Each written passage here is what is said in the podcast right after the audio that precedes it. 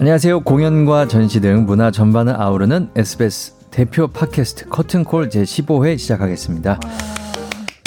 김수현 기자님 네, 나오셨습니다. 안녕하세요. 예. 네. 잘 지내셨나요? 네. 뭐 항상 여쭤보는 거지만 예. 네. 뭐 지난주에 어 취재하신 거 뭐 뉴스로 나간 기사 뭐 있나요? 8시 뉴스에는 못 나갔습니다. 네, 그러면 아침 뭐 모닝 와이드? 뭐 난뉴스하고 음, 그렇죠. 어떤 걸 취재하셨었어요? 지난주에는 공연이 많았어요. 요즘 가을철이라서 공연이 뭐 여러 장르에서 굉장히 많은데 네. 음, 뭐 음악회도 있었고 발레도 있었고 음, 그냥 이렇게 어 뭐라 그럴까 공연 소개하는 소개 예 예. 그렇게 하셨구나. 취재 파일을 썼죠. 음 뭐예요 그 내용이? 인터넷에 쓰는 이제 칼럼 같은 기사인데요. 음. 예. 아, 이거 이런 얘기 해도 되나요? 뭐 어때요? 네. 그, 저 요요마 전에 취재했던 거를 취재 파일을 하나 썼고요. 네. 그리고 또 하나는 이제 피아니스트 임동민 네. 예, 얘기를 썼는데요. 그것 때문에 제가 좀 욕을 먹었어요. 왜요? 어, 임동민 씨가 이제 피아니스트 임동민 씨가 왜 쇼팽 콩쿨에서 공동 3위하고 음. 뭐 2005년이었죠. 굉장히 활발하게 활동을 하다가 한동안 이제 좀 활동이 뜸한 듯 했는데 이번에 다시 앨범을 새로 내고 공연도 하고 그래서 기자간담회를 했거든요. 근데 거기서 제일 화제가 됐던 얘기가 뭐냐면 최근에 임동민 씨가 그 유튜브 영상에 출연을 했어요. 네. 그 음대생들이 만드는 유튜브 채널이 있어요. 음. 굉장히 재미있는 음악 전공하는 사람들은 뭐 뭐가 뭐뭐 특별한 습관이 있냐 뭐 아니면 음악 전공하는 사람들이 제일 어려워하는 곡은 뭐냐 뭐 이런 음. 식의 좀 일반인들이 궁금해할 만한 것들 그리고 그런 뒷얘기들 이런 걸 되게 좀 재밌게 풀어내는 영상을 만들어요. 그래서 이게 음대생들이 만드는 건데 음대생들뿐만 아니라 일반인들도 보면 되게 재밌거든요. 근데 그 유튜브 채널에 출연을 한 거예요. 임동민 씨가. 네. 거기서 뭘 했냐면 유튜브 채널에서 이제 그 음대생들 거기 평소에 출연하는 음대생들이 이제 피아노 전공하는 학생들이 나와서 임동민 씨 앞에서 연주를 한 거예요. 음. 그러니까 다들 이렇게 떨어가지고 막 너무 막 잘하는 정말 유명한 사람이 와가지고 하니까 이를테면 레슨을 해준 거예요 거기서 임동민 씨가. 임동민 씨가. 네. 근데 그 앞에서 레슨을 하는데 그걸 그 영상으로 내보낸 영상으로 거고. 만들었는데 네. 재밌어요. 보면 네. 임동민 씨가 별말 안 해요. 뭐 대단한 말을 하는 건 아닌데 이제 몇 마디 이렇게 딱딱딱 포인트를 집어주거든. 집어서 얘기를 해주면 이제 그 말을 듣고 다시 연주를 하면 이제 훨씬 이 연주가 좋아졌다는 좋아진, 거를 음. 그냥 일반인들이 들어도 느낄 수가 있어요. 네. 그리고 임동민 씨가 시범으로 아 이거는 이렇게 해야 된다고 주- 중간에 이렇게 쳐서 보여주는데 아 이게 다르구나 하는 네. 게 느껴지거든요. 그래서 그게 굉장히 그 영상이 화제가 돼서 근데 왜 욕을 드셨어요? 네, 지금 설명을 해서 그래서 제가 그 얘기를 그래서 임동민 씨 얘기를 그때 그날 인터뷰를 하고서 그런 관련된 얘기를 이제 썼어요. 네. 썼는데 문제는 그 유튜브 영상에 그 음대생들이 자막을 굉장히 재밌게 만드는데 거기 뭐가 붙었냐면 자막이 조기 축구회에 나타난 메시. 음. 그렇게 붙인 거예요. 그래서 저는 그게 너무 재밌다 네. 해가지고 그 제목에다가 조기 축구에 나타난 메시 네. 하고 피아니스트 임동민 뭐 과 음대생들 뭐 네. 이런 식으로 제목을 써서 넘겼어요. 네. 그랬는데 이게 인터넷에 이제 노- 노출이 될 때는 임동민 얘기는 빼버리고 네. 그 제목이 더 그게 강렬하다고 생각을 했는지 조기 축구회에 메시가 나타난다면 네. 이라는 제목만 노출이 된 거예요. 네. 그래서 저는 몰랐는데 저희 친구 아는 친구가 저한테 야 너 욕 좀 먹고 있더라. 네. 그래가지고 왜 그랬더니 너 쓴 기사 들어가 보라고. 그래서 갔더니 제목이 그렇게 돼 있으니까 사람들이 이게 진짜 축구 얘기인 줄 알고 네. 그 들어왔다가 사실 축구랑 전혀 관계 없는 얘기죠. 그건 이제 비유인데 네. 제목이 그렇게만 돼 있으니까 낚시였다 이거예요? 그렇죠. 어. 그래가지고 뭐 수연아 그렇게 살지 말아라 뭐 이런 식의 그래서 아 조회수 이걸- 올리려고 낚시로 제목 썼다 이제 뭐 그런 거네요. 네, 그러니까. 근데 사실 이게 제목을 다 이거는 편집자와 이 글을 쓰는 사람이 달라서 꼭 글을 쓰는 기자가 쓴 제목이 그대로 나가지 않을 때도 음, 많아요. 근데 그런 걸 좀 감안을 해주셔야 되는데. 예. 네, 그래서 상처를 뭐- 많이 받으셨나요? 아니 뭐 그냥 뭐 그런- 그랬다는 그 정도네. 거죠. 뭐. 네. 예, 그냥 뭐 그렇죠. 이게 축구 얘기인 줄 알고 들어갔는데 전혀 아니니까 그 사람들은 기분 나빴을 수 있죠. 그쵸. 근데 또 네. 그 덕분에 아 이런 것도 있구나 이렇게 보고 재밌게 보고 넘기셨으면 좋겠다 이런 소망이 있는데 어쨌든 간에 좀 욕을 먹었어요 그것 때문에 오래 사시겠어요. 아유 그렇게 욕- 치면 정, 정말 많이 먹어서 네. 그동안 댓글을 사실은 보면 굉장히 힘들어요 음, 마음이 그럼 그냥 악플도 관심이니까 아, 너무 그렇죠. 심하지 않으면 네. 예. 그래서 뭐 그렇게 아, 생각하시면 될것 그렇게라도. 해서 음. 이거를 보셨, 네, 보셨으면 다행이고요. 아예 그냥 뭐야? 이러고서 그냥 안, 안 본 분들도 있었을 것 같고, 뭐, 어쨌든, 예. 그래서 지난 주말에 좀 그런 일이 있었어요. 네, 저는 네. 생각도 안 하고 있었는데, 그냥 제목을, 뭐, 관심을 끌기 위해서 그런 식으로 제목을 달 수 있죠. 근데 이제, 네, 그것 때문에 네. 낚시를 당했다고 생각하는 분들의 그 욕을 좀 제가. 알겠습니다. 네. 아니 오늘의 게스트 소개하기 전에 서론이 너무 길었네요. 아, 네. 항상 이렇습니다. 자 오늘의 게스트 소개를 네. 해드리죠. 네. 어, 마룻바닥에 아- 앉아 연주를 듣는 하우스 콘서트 요런 항상 제목이 붙어 다닌다면서요. 네, 네. 여기에 수석 매니저이신 강선혜 씨 모셨습니다. 네. 안녕하세요. 안녕하세요.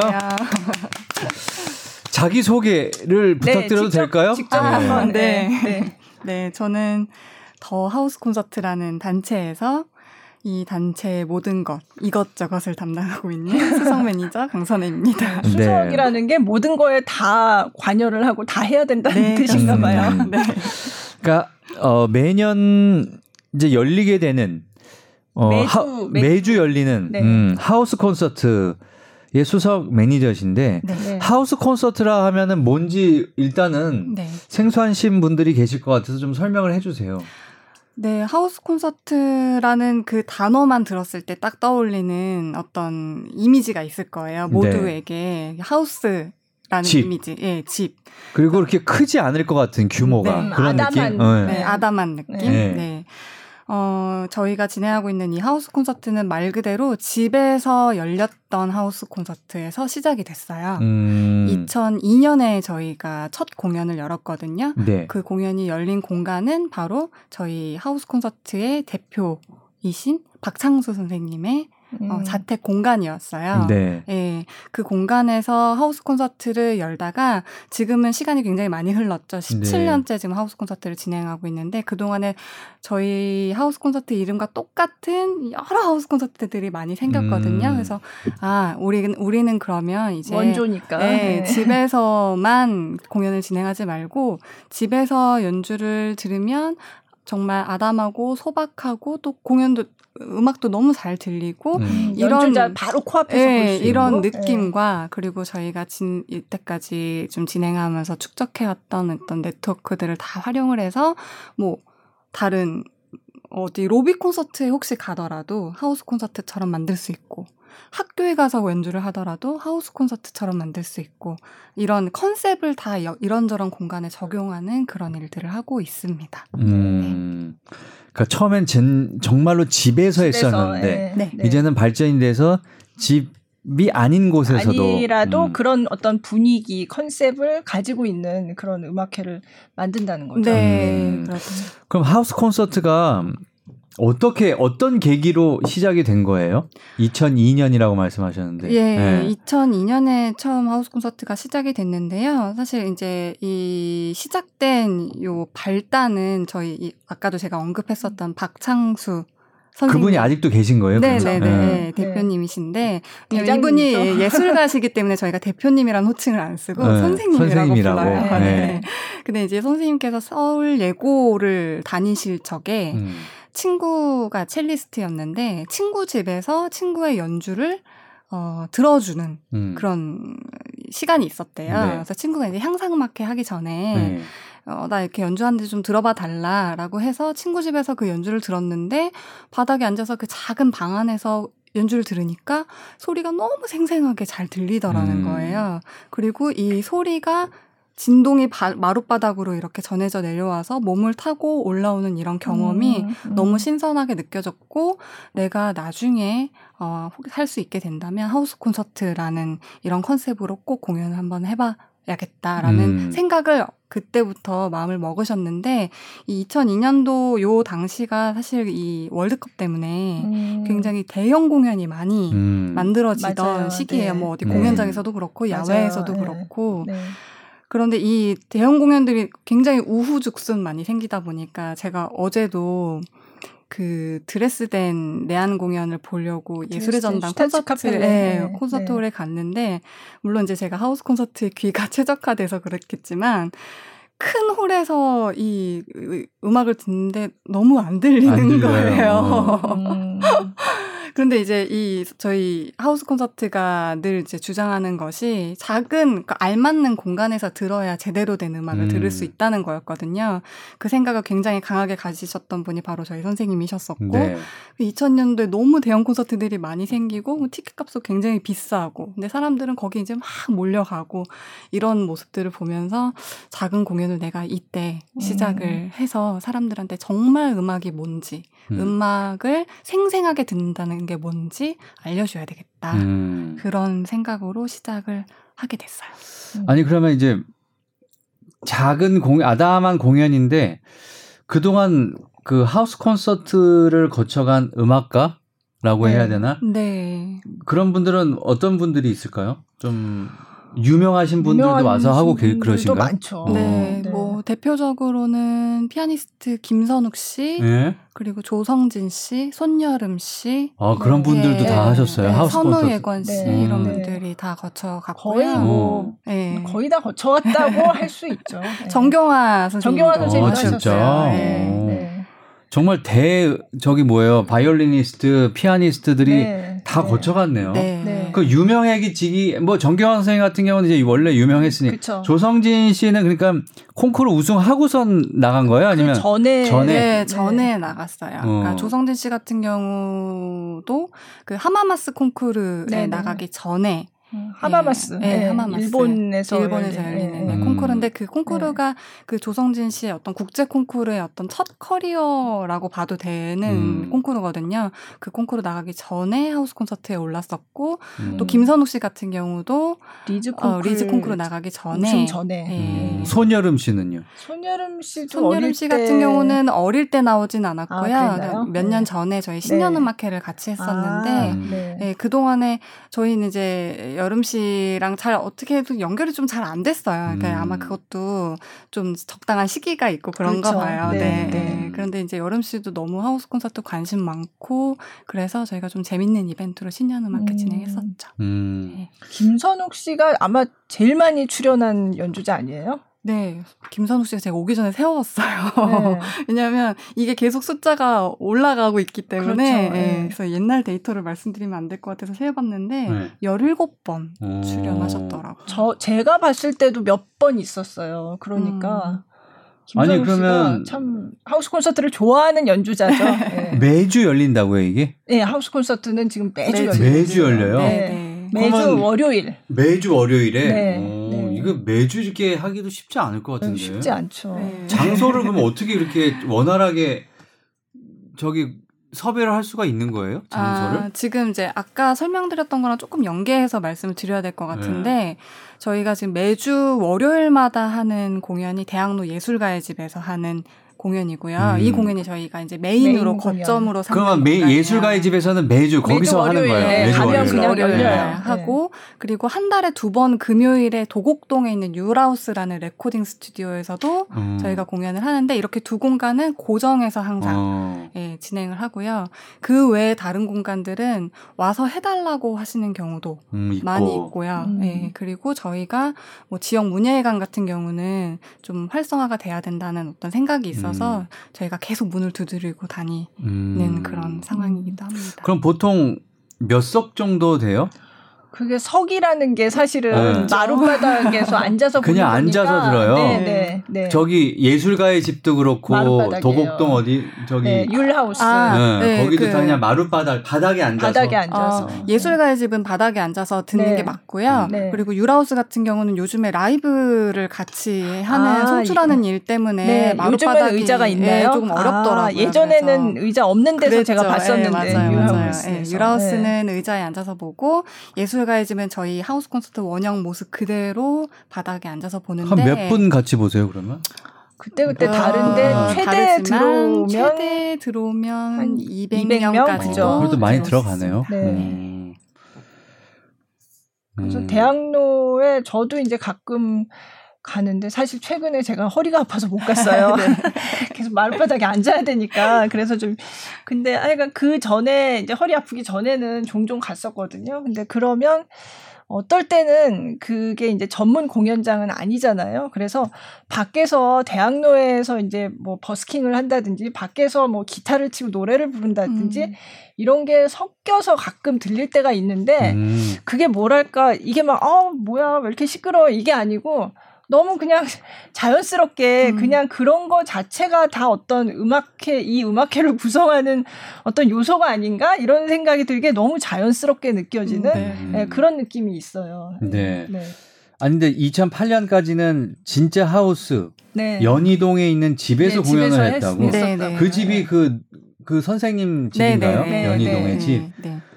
그러면 뭐 동네나 이런 데서 뭐 시끄럽다고 그렇게 민원 들어오거나 그랬을 것 그런 같은데. 일이 처음에 있지 않았나요? 어, 다행 제가 알기로는 제가 그 연희동 때부터 계속 네, 이 네. 스텝을 했었거든요. 아, 그래요? 네, 그랬는데 뭐 주차 때문에 조금 아, 네, 그런 그렇죠. 일이 있었던 네. 적은 있지만 네. 시끄러워서 민원이 들어오거나 이런 아, 적은 그러지는 없었어요. 예. 집 안에서 하는 거죠? 네, 그러니까 집 안에서, 네. 음. 이제 집안에서 계속 하기에는 사실 좀 무리가 있죠. 그걸 매주 가정집에서 그렇게 하기는. 음. 네. 아니 근데 우리 강선의 수석 매니저님은 원래는 대기업의 문화예술 단체 단체에서 예, 예, 예. 재단이죠. 금- 재단에서 예. 음, 직원으로 일했었는데 그럼 언제부터 더 하우스 콘서트에서 일을 하게 되신 거예요? 어, 제가 더 하우스 콘서트의 직원으로 있었던 건 2012년부터고요. 2012 년, 네. 예.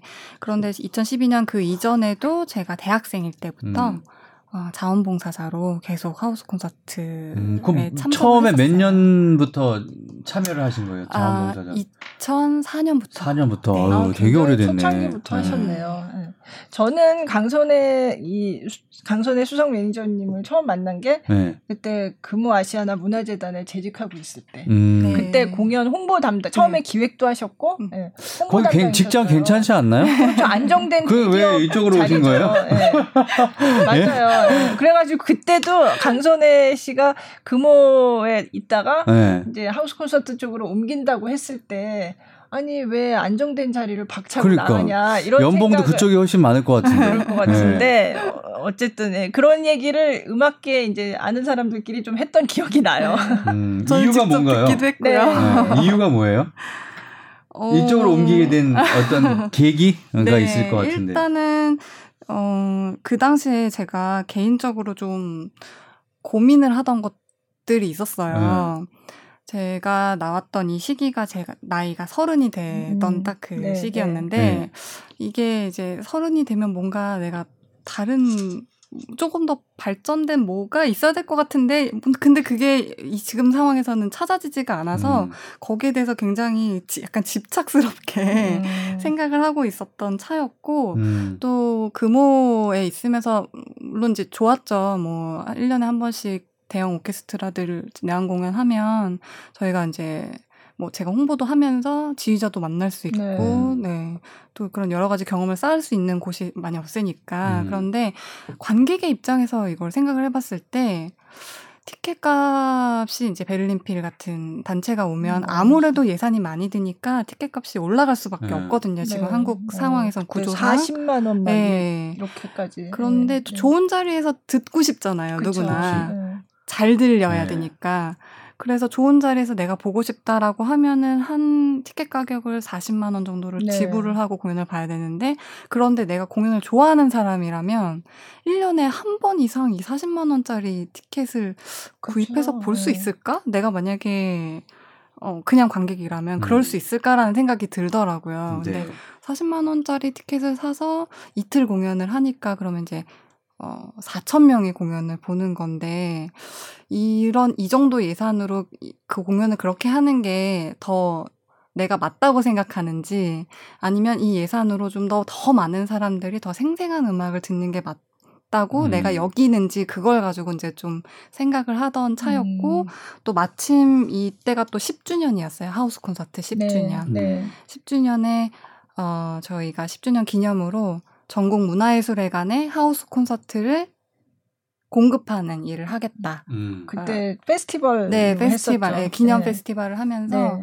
전국의 문화예술회관이 그 지자체가 운영하는 곳들이 너무 많은데 다 비어 있죠. 어, 비어있다. 공연이 없이. 공연이 음. 없다. 빈 공간. 네. 음. 그리고 공연을 하더라도 순수 예술 쪽은 너무 어, 비중이 적 다. 음. 그래서 이 공연장과 또 이 너무 잘한 연주자들이 많은데 네. 계속 유학해서 한국 들어오고 있는데 이 연주자들을 매칭하는 작업을 공연장에서 해보자. 음. 그리고 우리가 해보자라는 그런 계획이 좀 있었거든요. 그래서 그때 때마침 제가 했던 고민과 음. 그 계획이 맞물려서 음. 아 그러면은 제가 한번 이 일을 해보겠습니다라고 음. 예, 하게 된 거죠. 그러면 그 저기 그 선생님께서 제안을 하신 거예요, 그거를? 네, 그런 음. 제가 고민을 하고 있던 것들을 다 알고 계셨어요, 사실은. 어. 네. 그래서 고민을 하는 걸 다 알고 계셨고, 그렇다고 이제 바로 재단에서 나와라 이렇게 얘기하긴 어려우시니까 음, 음. 저 말고 다른 친구들을 막 찾으셨던 네, 거죠, 이 일을 네. 대신할 친구를. 음. 그랬는데, 그 결국은 제가 음. 하게 됐죠. 음. 그때 그 전국의 그 문예회관들 찾아다니면서 그렇게 공연하고 할 때 그때 제가 취재를 했었어요. 그게 전국 공연장 습격 작전 뭐 네. 이런 이제 부제가 있었고 그때 사실 이 공연장이 굉장히 많잖아요. 근데 정말 방방곡곡을 강선혜 씨가 찾아서 정말 정말 대단한 뭐라 그러죠? 하면 된다 이런 정신으로 공연장 문을 두드려 가지고 뭐 어떤 곳은 이제 뭐 호응을 해주고 어떤 곳은 안 해주고 뭐 그랬지만 어쨌든 그렇게 뚫어 가지고 이제 공연을 하게 된 거죠. 그때 그래서 강사갓이라는 별명이 음. 생겼어요. 네. 전국 방방곡곡을 막 다니면서 그래서 아니, 그- 강사갓이라고. 그때 일주일 동안 공연을 100개를 만들어야 되는 컨셉이었거든요. 네. 그러니까 100개를 꼭 만들어야 됐었어요. 아니 일주일 동안 어떻게 100개를 만들어요? 그러니까 여기저기서 동시 다발로 공연이 열리는 거죠. 네, 그래서 음. 한 극장에서 뭐 3일 할 수도 있고 7일 할 네. 수도 있는 건데 네. 어쨌든 7일 동안에 공연을 100개를 만들어야 되니까 저는 이제 그 숫자도 맞춰야 되겠고 근데 공연장이 정말 그 문을 안 열어주거든요. 음. 그때 당시엔 할 제가 것도 없는데 예. 할게 있기는 있죠. 아니, 뭐, 예. 예. 공연을 해, 해야 되니까 그러면 예. 이제 뭐 어떤 곳은 되게 적극적으로 아 우리 사실 공연장은 있는데 그걸 채울 컨텐츠가 부족하니까 이렇게 와서 해주면 좋겠다 하고 환영하는 곳도 있지만 또 어떤 곳은 아유 뭐 그렇게 안 해도 내 월급은 나오고 음.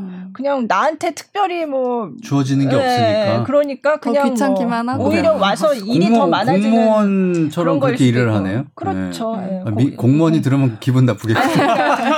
그렇죠. 그러니까 모든 공무원이 그런 건 아니고요. 음. 네. 약간 이제 그런 거죠. 그냥 안 해도 되는 일인데 음. 뭔가 더 일을 떠맡는 것처럼 생각하는 분들도 좀 계셨던 음, 것 내일이 같아요. 아니다, 생각하는. 내일이 아니다. 음. 이거 안 해도 뭐 크게 뭐 문제되는 음. 거는 아니고 당장. 그래서 그 일주일에 100개 공연을 올리신 거예요? 네, 했어요. 오, 10주년 대단하시네. 기념으로. 대단했죠. 그때 네. 저도 취재하면서 아니 어떻게 이거 일주일에 100개 공연을 해요? 아니 그러면 그때 100개 올린 공연들이 어떤 것들이 있었어요? 굉장히 다양한 어, 뭐 연주자들이 한 서너 가지만. 얘기해 줘 보세요. 뭐, 음, 저희가 했던 공연들 거의 클래식이 많긴 한데요. 네. 피아노 하는 그 김태영 씨도 음. 참여를 하셔서 네, 여러 번 하셨고. 예. 음. 강산희 씨도 음. 네. 고향인 거제에서 네. 네. 예, 공연하셨고. 네, 강산에 그 가수 강산에 네. 씨가 초창기부터 또 하우스 콘서트에 굉장히 열렬한 지지자예요. 그래서 좋은 노래들이 또 많으니까. 네, 네. 네, 네. 그러면은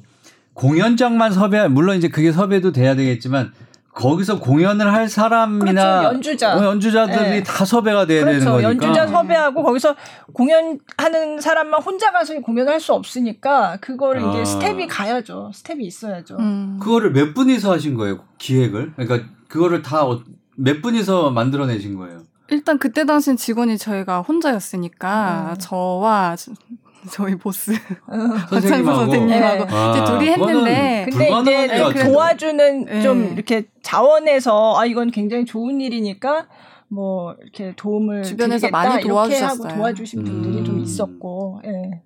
야, 일주일에 100개. 그, 러니까 진짜 네. 추진력이 대단한 거죠. 그러면 그거를 음. 얼마나 준비를 하셔가지고 일주일에 100개 올리신 거예요? 제, 어, 그니까 제가 뛰어든 거는, 그니까 그 이 공연이 7월 달이었거든요. 네. 근데 제가 5월에 합류를 해서 저는 준비를 실질적으로 한 건 두 달 인데 달 정도. 이제 어. 그 전부터 이제 계속 움직임은 있었죠. 그 공연장 섭외하는 게 힘들 거라는 걸 음. 알았기 때문에 음. 그 작업은 이제 저희 선생님과 다른 도와주시는 네, 스탭들이 네. 좀 했는데 네. 하다가 이제 이게 진도가 안 나가니까 제가 5월 달에 뛰어들고 음. 그리고 이제 2개월 동안에 이렇게 음. 좀 빨리 전국을 다 다니 운전을 직접 해서 다니신 거예요? 그러면? 그때 당시에는 네. 제가 차가 없어가지고요. 아. 그럼 뭐뭘 타고 다니셨어요? 그래서 이제 뭐 KTX를 타고 어디 큰 도시에 내려서 거기서 렌터카를 아. 해서 그 인근에 있는 뭐 군소 도시까지 싹 다 한 번에 이렇게 돌고. 근데 일하는데 재미도 있었겠는데요? 힘들지만 그렇죠. 힘들 힘들지만 이게 될지 안 될지 모르는 상황에서 가는 그런 또 약간의 두려움도 있지만 설렘도 있잖아요. 이게 됐을 어, 때의 성취감 뭐 이런 거. 도전 정신? 어. 뭐 그때는 약간. 좀 제가 굉장히 바싹 독이 올라가지고요. 지금보다 젊으셨고. 아니 근데 그거를 바탕으로 해서 그런지 지금도 대학로에서 아까 예술인의 집 예술가의 집. 네. 거기서 월요일마다 하고 또 도곡동에서 격주 금요일마다. 금요일마다. 이것도 그러면 매번 다른 주제나 이런 그렇죠. 내용을 가지고 네. 하는 거예요. 네. 매주 바뀌는 거예요. 매주 출연자가 와, 이것도 달라지고. 쉽지 않은데. 장난 아니죠. 네. 네. 그 이번 주는 뭐예요? 오늘 공연이 있거든요. 네. 네. 오늘 공연은 어, 피아니스트 이태기 씨가 지금 준비하고 있는데 네. 어, 시리즈의 일환이에요. 그래서 젊은 어, 실력 있는 피아니스트들 음. 4명을 보여주는 시리즈의 음. 마지막 공연 오늘 음. 하는 날이. 그러니까 오늘이라는 게 이제 녹음하는, 녹음하는 당시에 날. 오늘이니까 네. 9월 그러니까 30일. 네네. 나중에 들으시는 분들은 이게 9월 거죠. 30일인 거죠. 9월 30일에 그러니까 매주 월요일이니까 9월 음. 달은 그러니까 젊은 피아니스트를 소개하는 시리즈가 네. 있었던 거죠. 네. 아니 이게 지금 내용 이게 계속되면 이제 할 사람 없을 것 같은데요? 아니요, 그래도 계속 있죠. 계속 왜냐하면 젊은 네. 연주자들이 계속해서 나오니까. 음. 제가 이 하우스 콘서트에서 좋은 거는 물론 아까 유명한 뭐 정경화 뭐뭐 뭐 김선욱 조성진 이런 유명한 연주자들도 나오지만 어 사실 일반인들은 잘 모르지만 굉장히 실력 있는 연주자들이 많거든요. 근데 그런 사람들이 정작 설 수 있는 무대가 많지가 않아요. 그리고 음. 다들 이제 대형 콘서트홀 이런 데를 생각하면 사실 그치. 그런 콘서트홀에서 음. 공연을 하기는 참 여건이 이제 안 되고 그만큼 그런 공연이 그렇게 많지 않고 되게 한정돼 있거든요. 그러니까 그런 사람들이 설 수 있는 무대가 굉장히 부족한데 이 하우스 콘서트가 이런 사람들이 설 수 있는 무대를 마련을 해주는 거죠. 너무 그러니까. 고마운 거네요. 네. 그죠? 그리고 또 아주 정말 신진 젊은 사람들 이런 사람들도 이제 무대에 설 수 있는 기회를 주고 그래서 관객이 없으면 솔직히 연주자들이 존재의 이유가 있을까 그죠 관객 앞에서 자기의 그렇죠. 연주를 네. 보여줘야 네. 되는 그렇죠. 거니까 혼자서 음악 뭐 연주하고 있는 것만 가지고서는 사실 음. 의미가 없죠. 근데 내용을 보니까 클래식이 위주지만 여기 국악 재즈 대중음악을 비롯해서 독립 영화 이건 무슨 얘기예요? 독립 영화 등 다양한 예술 분야의 음. 아티스트를 네. 초대하고 있다고 하는데 네. 그럼 뭐 배우분들도 초대를 하는 거예요? 아니면 뭐? 아 독립 영화 같은 경우는 그 영화를 만드신 감독님이 직접 나오셔서 네. 그 이야기를 영화를 같이 거예요? 영화를 일단 보고 어. 관객들이랑 이야기 나누는 아 영화를 음. 보고 네네. 음. 굉장히 다양해요. 정말 네. 다양하네요. 네. 네. 그래서 이게 1년에 한 번씩 이제 연말에 갈라 공연을 하거든요. 네. 그러면 제가 이제 몇 번 갔었는데 갈라 공연에 가면 정말 짬뽕이죠. 그렇죠. 네. 연주자가 계속 이제 바뀌는 거예요. 네. 그래가지고 포럼 같겠네요. 이 어, 연설자 어, 나오고 뭐, 저 연설자 예, 나오고. 예. 근데 네. 굉장히 다양한 분야의 연주자가 나오는 거예요. 뭐 재즈도 했다가 정말 클래식 뭐 오페라 뭐 그런 그 오페라 성악가도 나왔다가 또 국악해서 갑자기 판소리도 하다가 또또 또 박창수 그 대표님은 저기 작곡가면서 그 뭐라 그러죠? free music. 을 해요. 그래서 굉장히 즉흥 연주를 음. 하는 분이거든요. 그래서 그런 연주도 있고 뭐 물론 정통 클래식 그런 레퍼토리도 하고 그러니까 보고 나면 정말 부페? 어. 잘 뭔가 어, 굉장히 뷔페. 다양한 종류의 음식을 한 자리에서 이렇게 음. 먹은 것 같은. 근데 되게 즐거워요. 음. 예. 예. 그래서 그게 이제 연말에 항상 더 하우스 콘서트, 갈라 콘서트가 있고요. 네. 제가 취재를 하면서 가끔 미스터리, 음, 미스터리 콘서트 있잖아요. 그러니까 그 깜짝, 이를테면 깜짝 번개 같은 콘서트가 아, 번개 있는 거예요. 콘서트. 번개 음. 콘서트. 네, 네. 요즘은 한동안 안 했던 것 네. 같은데. 아 근데 네. 번개 콘서트로 하면 갑자기 문자에서 이날 네, 네. 네. 네. 나오세요 하면 그냥 사람들이 다 모여요 그렇게? 늘 많이 오시더라고요. 오세요. 왜냐하면 그 전에 경험이 있기 때문에 누가 이, 나왔는지. 예, 음. 이 하우스 콘서트에서 번개 콘서트를 한다 그러면 좋은- 누가 나온지 모르고 갔더라도 가보면 항상 좋은 기- 사람이 어, 와 만족할 있더라. 만한 사람이 예, 와 예. 있구나. 그래서 이제 그 경험이 있으니까 그냥 누가 나온지 모르고서도 이제 막 기대를 안고 가는 거죠. 음. 음. 그래서 정경화 선생님이 아마 그때 번개이지 않았나요? 네, 번개 콘서트로. 번개였어요. 예, 음. 번개 콘서트를 조금 더 설명을 한번 드리면 네. 그 왜 번개 친다고 하잖아요. 네. 그 이제 그 번개인데 SNS로만 알려요. 네. 문자까지도 안 하고요. 그냥 더 하우스 콘서트 뭐 그 인스타그램 계정이 같은 게. 있어요. 예, 그냥 네. 페이스북 페이스북 페이지로만 아, 예, 페이스북으로. 음. 그거를 뭐 이틀 전에 이렇게 해서 공지를 해서 이날 누구 어 몇 월 며칠 몇 시에 번개 친다. 네. 공연 있으니까 오려면 오세요. 그런데 출연자는 비밀. 네. 음. 오, 현장에서 알 수 있습니다. 음. 이렇게 공지를 하거든요. 그래서 그렇게 해서 출연한 분들이 아까 말씀하셨던 정경화 선생님, 손여름 씨도 그렇게 음. 출연했고 음. 김선욱 김선욱 씨도 씨도. 네, 그러니까 일단. 번개 친다 하면은 유명한 연주자나 연주자가 음, 온다고 생각을 해야겠다. 볼만한 네. 공연이다 네, 네. 이렇게 네. 어, 네, 갈, 맞아요. 가볼 만하다 어. 모르더라도 가면 그냥 보장한다 뭐 네. 이러는 거죠. 그래서 음. 정경화 정경화 번개 그때는 저도 그냥 저는 그때 관객으로 갔었거든요. 제가 믿음이 있으니까 음. 이제 갔는데 이제 밖에 막 줄을 막 섰어요. 어, 사람들이 일찍부터 어, 와가지고 일찍부터 음. 와가지고 어. 근데 뭐 줄을 서야 될까요? 뭐 200명 정도 이렇게 크지 않으니까 어디에 앉으나 잘 들리지 않아요? 어디 그죠? 앉으나 잘 들리는데 이제 앞에 앉고 싶으신 어. 그렇죠. 거예요. 그래서 사실 뒤에 있어도 사실은 잘 잘 보여. 잘 네. 보여요. 근데 정말 바로 그때 정경화 선생님 하실 때는 진짜 바로 코앞에서 아 근데 저는 네. 음- 저기 음악회 가보면 좋은 자리라고 맨 앞에 앉으면 고개가 아프더라고요. 맞아요. 그래서 이렇게 예, 봐야 예, 되니까 예, 예. 예, 조금 뒤가 난 것 같아요. 그쵸. 음. 오히려 음. 너무 앞보다는 근데 여기는 사실 전부 다 너무 앞이에요. 그러니까 하우스 콘서트는 모든 좌석이 그러니까 모든 자리가 알석이네. 알석이네 네, 진짜. 가까워요. 정말 거리 가깝고 진짜 그 마룻 바닥의 그 진동이 느껴져요. 음. 어, 진짜로. 그러니까 다른 음악 회하고는 좀 차별되는 그런 즐거움이 있어요. 이 음. 관객 입장에서는. 자 그러면 음, 얘기 잠깐 그치고요. 아, 네. 음악을 한번 음악을 한 곡 듣고 네, 올게요. 네. 강선의 수석 매니저께서 좀 골라오셨는데 네. 음, 네. 베토벤 바이올린 소나타 7번 4악장을 준비해 주셨는데 특별히 이 곡을 선곡한 이유가 있으세요? 네, 이유가 있습니다. 네. 저희가 그 하우스 콘서트 공연할 때마다 항상 녹음을 하는데요. 음.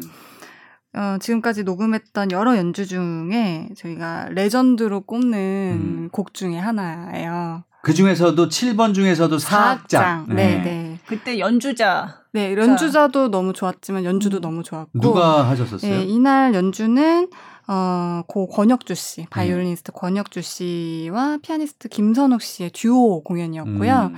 연희동 그 박창수 선생님 자택에서 있었던 하우스 콘서트였는데 자택에서 했을 때 그그 시즌에서 가장 많은 관객들이 왔어요. 음. 180명이 굉장히 꾸겨져서 음. 공연을 봤다. 저 그 사진을 본 적이 있는데 그 피아노 바로 옆에까지 관객이 네, 네, 맞아요. 이렇게 옹기종기 앉아 있는 네. 거예요. 정말. 그 바이올리니스트가 보면대를 치울 공간도 없을 없었어요? 정도로 앞에 코앞에 앉아 있었는데 어. 보면대를 그래서 관객이 받아가지고 뒤쪽에다 이렇게 치워주는 그런 장면도 영상에 이렇게 어. 포착이 되어 있고 어. 그 권혁주 씨가 땀을 엄청 많이 흘려서 그죠. 바지 땀 밑으로 땀이 뚝뚝 떨어지는 거를 다 어, 바로 앞에서 바로 하더라고요. 옆에서 네. 관객들이 봤죠.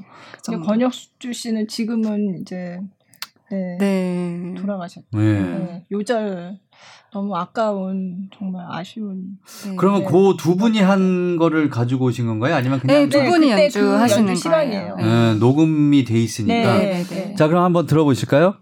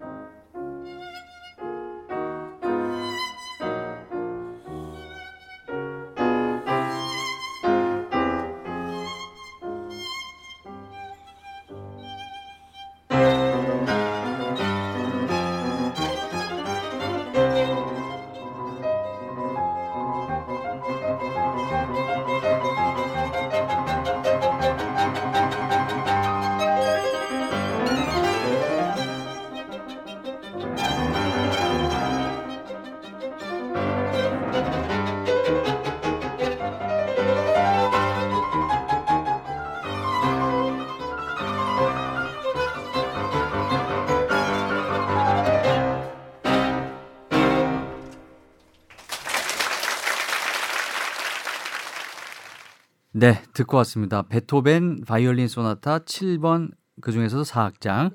그동안 하우스 콘서트에서 연주됐던 레전드 어, 연주였습니다. 레전드 연주. 예, 네. 현장의 열기가 느껴지는. 네. 네. 자, 그러면 이제 매주 이렇게 열리고 있는데 요즘에 조금 주목하고 있는 아티스트, 이 아티스트 꼭 우리 하우스 콘서트에 데리고 와야겠다, 섭외를 해야겠다는 분이 계세요? 음, 아, 아직 안 한 분 중에 네. 궁금하신 거죠? 네. 음, 사실 저희는 이제 누구를 꼬집어서 주목하고 있다기보다는 네.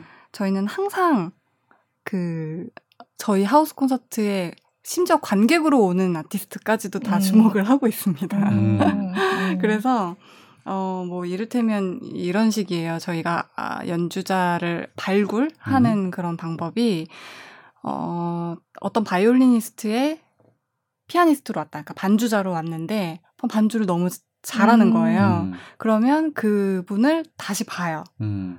그리고 또 그분이 또 어떻게 우연찮게 또 반주를 하러 왔으면 또 열심히 들어봐요. 네. 그리고 아 저 사람 정말 괜찮다라고 음. 생각하면 저희가 바로 솔로로 한번 봅시다 이렇게 음. 섭외하면서 계속 그 사람을 끝까지 관찰하는 음. 게 지금 하우스 콘서트의 특색이고요. 음. 네. 그리고 또 하나는 어 저희가 공연이 끝나면 와인 파티가 있거든요. 음. 아 맞아. 네. 그것도 중요한 특징이죠. 네. 네. 다 이제 공연을 끝내면 와인 파티를 하는데 와인 파티 때 이제 연주자들도 들어와서 관객들이랑 스스럼 없이 대화하고 사진 음. 찍고 맛있는 음식 나눠 먹고 이제 그런 시간이 있는데 그 시간에 그날 관객으로 왔던 사람들 중에서 연주자가 있다. 음.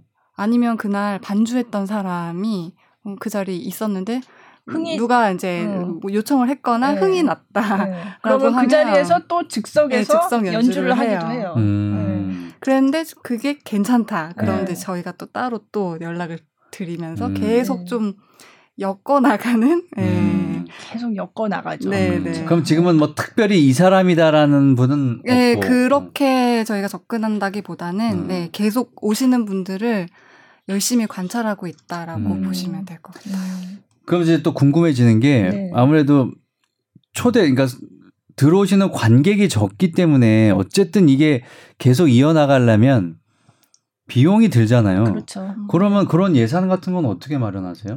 이게 티켓 티켓 가격은 어느 정도 해요? 티켓은 저희가 3만 원. 그냥 일괄적으로 네, 3만 일괄적으로 원. 3만 원. 학생 학생이 이제 아 15,000원. 네, 네. 학생은 15,000원. 네. 음. 그렇게 책정돼 있는데 사실 이게 공연 한 번 할 때마다 들어가는 여러 가지 비용들이 많이 있기 때문에 와인도 주신다며요? 네, 네, 와인 와인하고. 안주도 이렇게 먹을 거를 안주는 뭐 나와요? 그것도 매주 달라요. 네. 그것도 컨셉이 달라요. 저 네. 진짜 깜짝 놀랐어요. 와인하면 뭐 맛있는 치즈 같은 것도 나와야 될 것 같고. 네, 어. 치즈가 나오고 뭐 그때 그때 그 제철에 나오는 맞아요. 음식을 가지고 음. 그런 먹을 거리를 이제 준비를 하는데 그것도 굉장히 큰 일이겠다 싶더라고요. 네, 그러니까. 항상 생각을 새로 해야 되죠. 뭐 잔도 그만큼이 필요한 거잖아요. 와인 잔도 만약 180명 그럼- 들어왔으면 180잔 필요한 거 아니에요?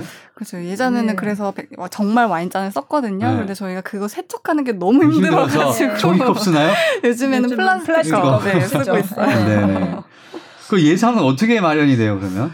어, 뭐, 물론 이제 티켓 가격으로 충당이 안 되니까요. 네. 어, 저희가 이 관객들이 저희를 후원해 주시는 경우들이 있고요. 음. 그리고 또 기업 후원을 받는 부분도 좀 포함이 되어 있고, 음. 그리고 저희 하우스 콘서트에서 와서 해달라라고 하는 분들이 있다고 아까 말씀드렸잖아요. 그리고 또 저희가 지역 공연장에 하우스 콘서트를 좀 유치시키는 그런 작업들도 하고 네. 있는데, 그런 데서 이제 저희가 예산을 이제 마련을 해서 음. 서울 하우스 콘서트 하는데 많이 사용을 음. 하고 있습니다. 음. 그 예전에 듣기로는 연주자 개런티도 그냥 그날 들어온 티켓 그 수입에 따라서 그때 그때 그냥 분배한다고 들었는데 네, 지금도 그렇게 지금도 하나요? 그렇게 하고 아. 있어요. 음. 그래서 연주자분들한테 너무 적게 드리기가 죄송하고 그런 점이 있어서 원래는 티켓 가격이 2만 원이었거든요. 네. 십몇 년 동안. 음.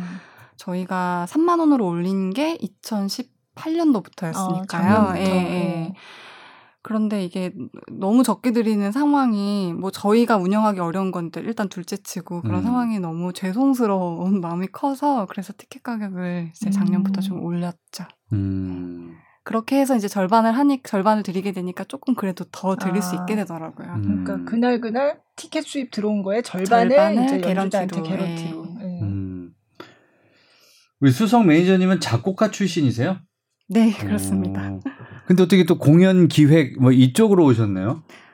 네, 그 작곡하는 친구들, 그러니까 지금 대학교에 재학 중인 친구들이 그래도 공연 기획 쪽에 많이, 관심을 있는 편이에요. 갖고 예. 있을 거예요. 왜 왜 그렇죠? 이게 별로 연관이 없어 보이는데 작곡하시는 분하고 어, 아니 그래도 같은 음악 쪽 일인 네. 거고 어. 본인이 작곡을 하고 음악을 공부했기 때문에 어떻게 공연을 만들면 좋겠다 이런 생각이 그냥 일반인들보다는 더 많을 수 음. 있죠.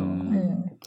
그리고 또 이제 모든 음대생들이 졸업을 한다고 해서 다 음악을 음악 하는 건또건 아니니까. 아니니까. 네. 네. 그래서 이제 대학을 다니면서 어, 내가 음악 쪽으로 계속 가겠다 아니다가 어느 정도 그때 이미 다 결정이 되거든요. 그렇죠. 자기가 네. 알죠. 음. 네. 저 같은 경우도 작곡을 분명히 하고 싶어서 들어갔지만 1학년 때 바로 어, 작곡은 아니라고 이제 생각을 했었고 네. 정말 다행스럽게도 제가 2학년 때, 대학교 2학년 때 하우스 콘서트를 알게 됐거든요. 음. 그래서 음. 2학년 때부터 자원봉사 스태프로 네. 계속 이 하우스 콘서트랑 같이 네. 어, 네. 활동을 했는데 하우스 콘서트 일을 하면서 자연스럽게 음, 하게 된 이쪽 거예요. 일을 했으면 예. 좋겠다. 공연 네. 기획 자가 되고 싶어 이렇게 생각한 적은 사실은 없는데 음. 오히려 제 친구들이 많았어요. 아. 네, 그래서 그때 막 예술 경영 네, 뭐 네. 그런 교양 과목도 생기고 네. 뭐 책도 막 나오고 이럴 때였는데 네. 유학도 많이 가고요. 근데 저는 오히려 별 생각이 없다가 음. 하우스 콘서트를 하면서 그냥 하우스 콘서트에서 듣는 뭐 음악이 좋고 여기서 이야기 되는 이런 여러 가지 뭐 담론이라고까지 말하긴 좀 그렇지만 네, 그런 것들이 다 너무 좋고 네. 하다 보니까 그냥 자연스럽게 음. 하게 됐습니다. 아니 그 하우스 콘서트 아까 직원이 세 분이라고 말씀하셨잖아요. 네. 근데 그 한 분이 이제 대표님 선생님이고 그렇죠. 아, 아, 선생님을 선생님 제외. 제외하고 제외하고 네, 세 분. 네. 근데 그 중에 한 분이 또 초등학교 동창이세요? 네. 어. 재미는 있, 굉장히 친했던 친구인가요? 제 친구가 코가 꼈어요. 친했어요. 원망을 듣지는 네. 않으셨나요? 어. 제가 초등학교 때부터 알던 친구고요. 고등학교도 같은 고등학교를 음. 나왔는데 고등학교 1, 2, 3학년 내내 같은 반의 단짝이었어요. 단짝 음. 친구였었고 어, 이제 대학교 가고 사회생활 시작하면서는 잘 보게 되기가 힘들더라고요. 그런데 하우스 콘서트를 제가 계속 스태프 활동을 하는 걸 아니까 이 네. 친구가 보러 종종 왔었죠. 공연을 보러 네. 왔었어요. 음. 네. 그렇게 해서 하우스 콘서트를 이미 알고 있었고 음. 네. 네. 그리고 이제 각자 서른이 되던 해에 다른 일을 찾아 떠, 떠나면서 아. 원래 하던 일이랑 네, 네. 관계없는 다른 일을 이제 하면서 또 어떻게 제가 다른 직원을 찾는 그 시기에 이 친구가 또 잠깐 일을 또 일을 그만두고 예, 좀 쉬는 있을, 그런 네. 상황이었어서 아. 바로 제가 그래서 흔쾌히 같이 하자고 네. 그러던가요? 그때는 아마 뭔지 모르고 이렇게 힘든 줄 모르고 그렇게 친한 또 두 친구분이 팟캐스트를 또 같이 하시나 네, 봐요. 네. 네. 팟캐스트 소심 음감이라고 네, 네. 저도 가끔 듣는데 굉장히 잔잔하다고 해야 되나? 그 친구 친구 그 두 두 명이서 이렇게 같이 조근조근 얘기 나누는 음악 것 이야기를. 하는 거예요? 네, 네, 음, 네. 어떤 게 주로 내용이 그런 어떤 내용이에요? 소심 음감. 어, 저희가 이제 소소하고 심도 있는 음악 감상실이라는 걸 줄여서 이제 소심음감이라고 네이밍을 했는데요. 하우스 콘서트에서 저희가 녹음했던 네. 연주 파일을 요즘에 CD도 많이 안 듣는 시대가 음. 돼버려가지고 팟캐스트에서 좀 들려주자 해서 음. 저희가 얘기도 하고 중간중간 음악을 들려주는 그런 프로그램인데 음, 하우스 콘서트의 어떤 공연 뒷얘기 같은 것들도 음. 많이 하고요. 그리고 때로는 같은 곡을 다른 연주자가 연주한 것들이 있잖아요. 근데 그 음. 비교해서 듣는 재미가 정말 재밌거든요. 재밌죠. 네. 네. 재밌고 어, 또 이 어떤 곡에 대해서 자기만의 해석, 그러니까 강선애가 하는 어떤 해석, 음. 한진이가 하는 해석 음. 이런 것들을 각자 좀 공부를 해서 자기 얘기를 하는 거죠. 그러니까 음. 막 어렵게 얘기한다기보단 어디 나와 있는 얘기를 하는 게 아니라 내가 생각한 음악 얘기를 해서 들려드리려고 노력을 좀 하고 있습니다. 음. 네, 언제부터 하셨어요? 저희가 이거 진행한 거는 2000, 한 6년 정도? 예? 6년이나 되셨어요. 아, 2016년. 2016년. 네. 아, 네. 그래도 3년. 3년. 네. 네, 네. 그 정도 된 것 같아요. 많이들 들으세요? 어떠세요? 뭐 저희 아까 뭐 대학생들이 만드는 유튜브 채널 그런 것처럼 폭발적인 반응이 있는 그런 팟캐스트는 사실 아니에요. 네. 아닌데 그거는 어, 꾸준히, 솔직하게 네. 말씀드려서 그렇지만 그래도 꾸준히 좋아해 주시는 분들이 계시더라고요. 네. 이런 네. 비교해서 듣고 뭐 이런 매니저들만의 어떤 해석을 듣고 이런 것들이 많이 없잖아요. 그리고 네. 네. 저희가 또 초대석을 또 가끔 진행을 하는데 초대석 같은 경우도 뭐 이런 다른 지상파 방송이나 이런 데서 만날 수 없는 그렇죠. 그런 어떤 신진 네. 아티스트라던가 음. 아니면 좀 유명한 아티스트를 초대하더라도 저희만이 할 수 있는 질문들을 좀 네, 많이 준비를 네. 하거든요. 그래서 음. 재밌어 해 주시더라고요. 음, 음. 그동안 그러면 유명한 아티스트들도 많이 다녀갔지만 제일 기억에 남는 무대는 꼽으신다면 아, 어떤 무대였어요? 저희 네, 하우스 콘서트. 하우스 콘서트에서요. 네. 네. 아, 하나만 꼽아야 되나요? 아니 몇 개 꼽으셔도 개 돼요. 네, 네. 네. 인상 깊었던. 네. 어, 일단 아까부터 계속 그 김선욱 씨 얘기를 제가 계속 할 수밖에 없었던 것이 음. 연주를 굉장히 많이 하셨잖아요. 네, 네. 17번 했다고 네, 그랬잖아요. 그러니까 17번. 어릴 때부터 지금 성장 과정에서 계속 예. 지금 꾸준히 네. 네. 계속 지금 저희 하우스 콘서트 무대 서고 있는데, 예. 어, 저는, 예, 김선욱 씨의 그 모든 무대가 다 음. 기억에도 남고 네. 소중하게 좀 생각이 돼요. 왜냐면 저희랑 같이 발전한 아티스트라고 네, 저희는 네. 생각을 하거든요. 좀 들죠. 왜냐면 네. 정말 무명일 때, 네, 아주 어릴 때부터 예, 프로필 막 세 줄밖에 안 될 때, 그때부터 이제 하우스 콘서트에 서서 지금은 너무 유명한 네. 연주자가 됐으니까, 음. 작년에도 갈라 콘서트에 나왔었어요. 네. 음. 그렇게 저희가 하, 하, 하자고 얘기할 때, 이렇게 흔쾌히 하, 네. 하 겠다고 얘기하기가 사- 사실 쉽지 않잖아요. 음. 네. 그런 부분 때문에 그렇고, 그리고 한 가지만 더 꼽자면 정경화 선생님이랑 아, 같이 했던 무대가 네. 기억이 남을 것 네. 같아요. 그때 음. 번개 콘서트로 진행이 돼서 그 바깥에 굉장히 많은 분들이 줄 서 계셨던 맞아요. 장면 네. 음. 그리고 정경화 선생님 너무 재밌어 하셨어요. 재- 어, 너무 본인이 너무 행복해 하시는 게 보이더라고요. 네, 제가 봐도. 네. 그 관객들이 몰라야 하니까 입장할 때 알아야 되니까 화장실을 지금 가도 되는지 음. 가면 안 되는지 이런 거다 얼굴이 물어보시고요. 이제 드러나면 이제 알게 되니까. 그치. 네. 그리고 화장실 뛰어가실 때 저희가 관객들 행여나 이렇게 올려다 볼 때 보일까봐 이렇게 인간 벽 쳐가지고 서 있으면 선생님이 그 벽 뒤로 아니 그러면 그때 뭐 연주하셨어요? 바이올린? 그때 프랑크 바이올린 소나타 네, 네. 연주하셨고요. 네, 맞아요. 그죠.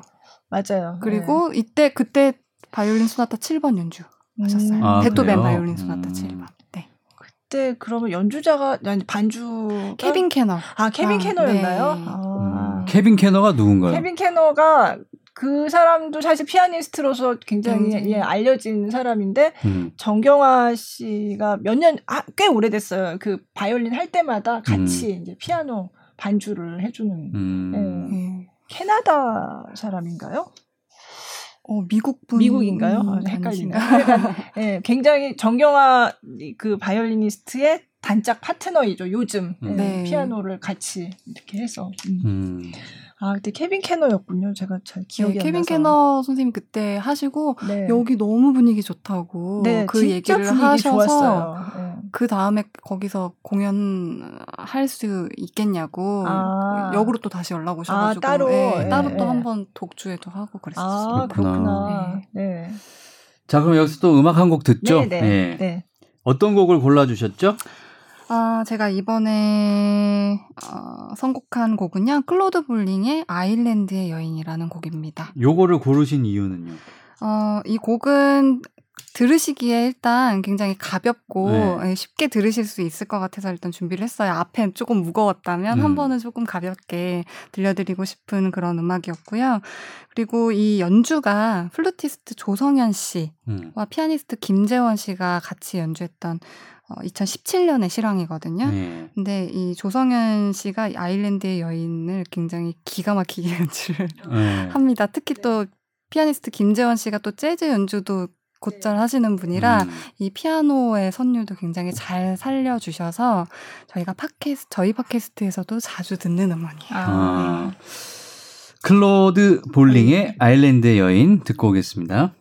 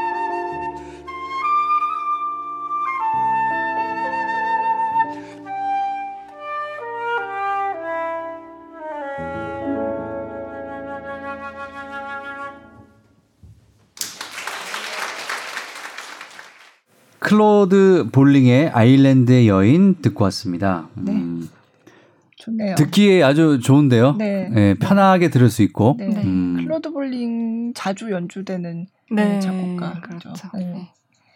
자, 참. 이분이 근데 뭐 재즈 원래 재즈를 하는 분이에요? 클로드 볼링이?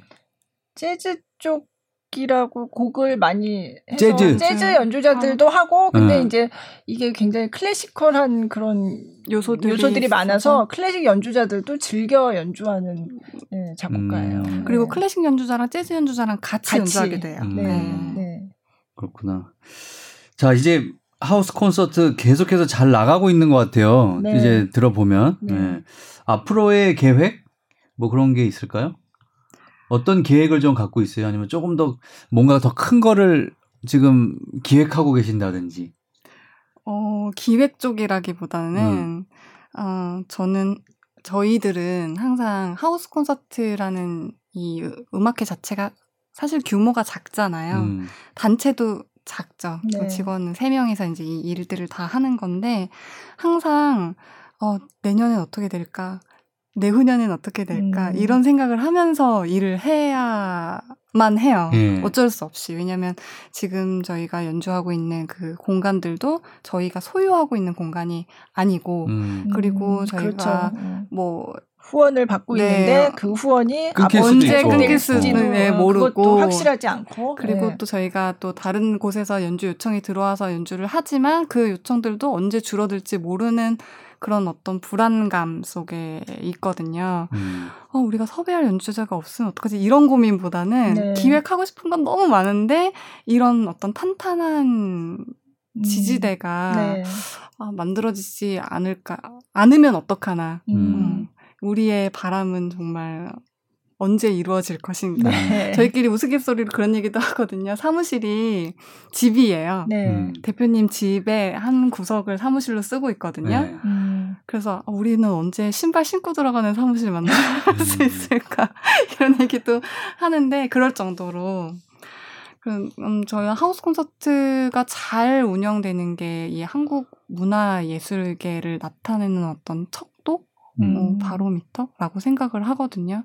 잘 되는 걸 보여드리고 싶은데 음. 늘 불안감 속에 있으니까 음. 음. 이걸 좀 탄탄하게 뭐 재정적인 것이든 뭐든 만들어 나가고 싶은 게 수석 매니저로서의 바람입니다. 음. 음. 관객은 어떤가요? 많이 뭐 이렇게 관심이 늘어나고 이런 걸 피부로 느끼세요? 어, 관객은 사실은 작년까지는 좀 걱정을 했어요. 뭐 여러 가지 좀 일들이 많이 있다 보니까 좀 음악회 발걸음하는 사람들이 너무 없어진 게 아닌가 싶을 음. 정도로 안 오시더라고요. 음.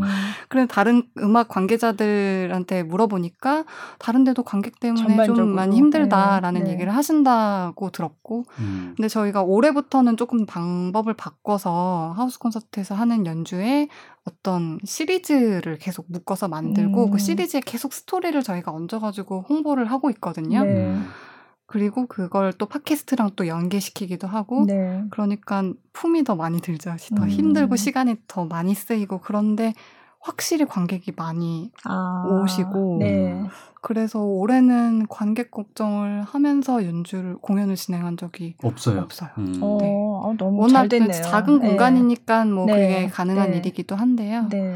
작년에 비해서는 굉장히 이 체감으로 느껴지는 온도가 음. 많이 다르더라고요. 아. 아니 근데 지금 같이 방송을 하면서 녹음을 하면서 보면 표정이 굉장히 밝으세요. 맞아요. 네. 네. 네. 힘들고 그러면 다시 금호 아시아나 문화재단으로 가고 싶은 마음이 들 수도 있을 것 같은데 그렇진 않으신 것 같은데 굉장히 하시는 일이 보람도 있고 아, 보람 네. 있죠. 네. 보람 있을 것 보람도 같아요. 있고. 물론 굉장히 힘들지만. 네. 네. 내가 그리고 뭔가를 만들어 간다. 그렇죠. 어. 네. 네. 누구의 지시에 의한 게 아니라 네. 그렇죠. 네.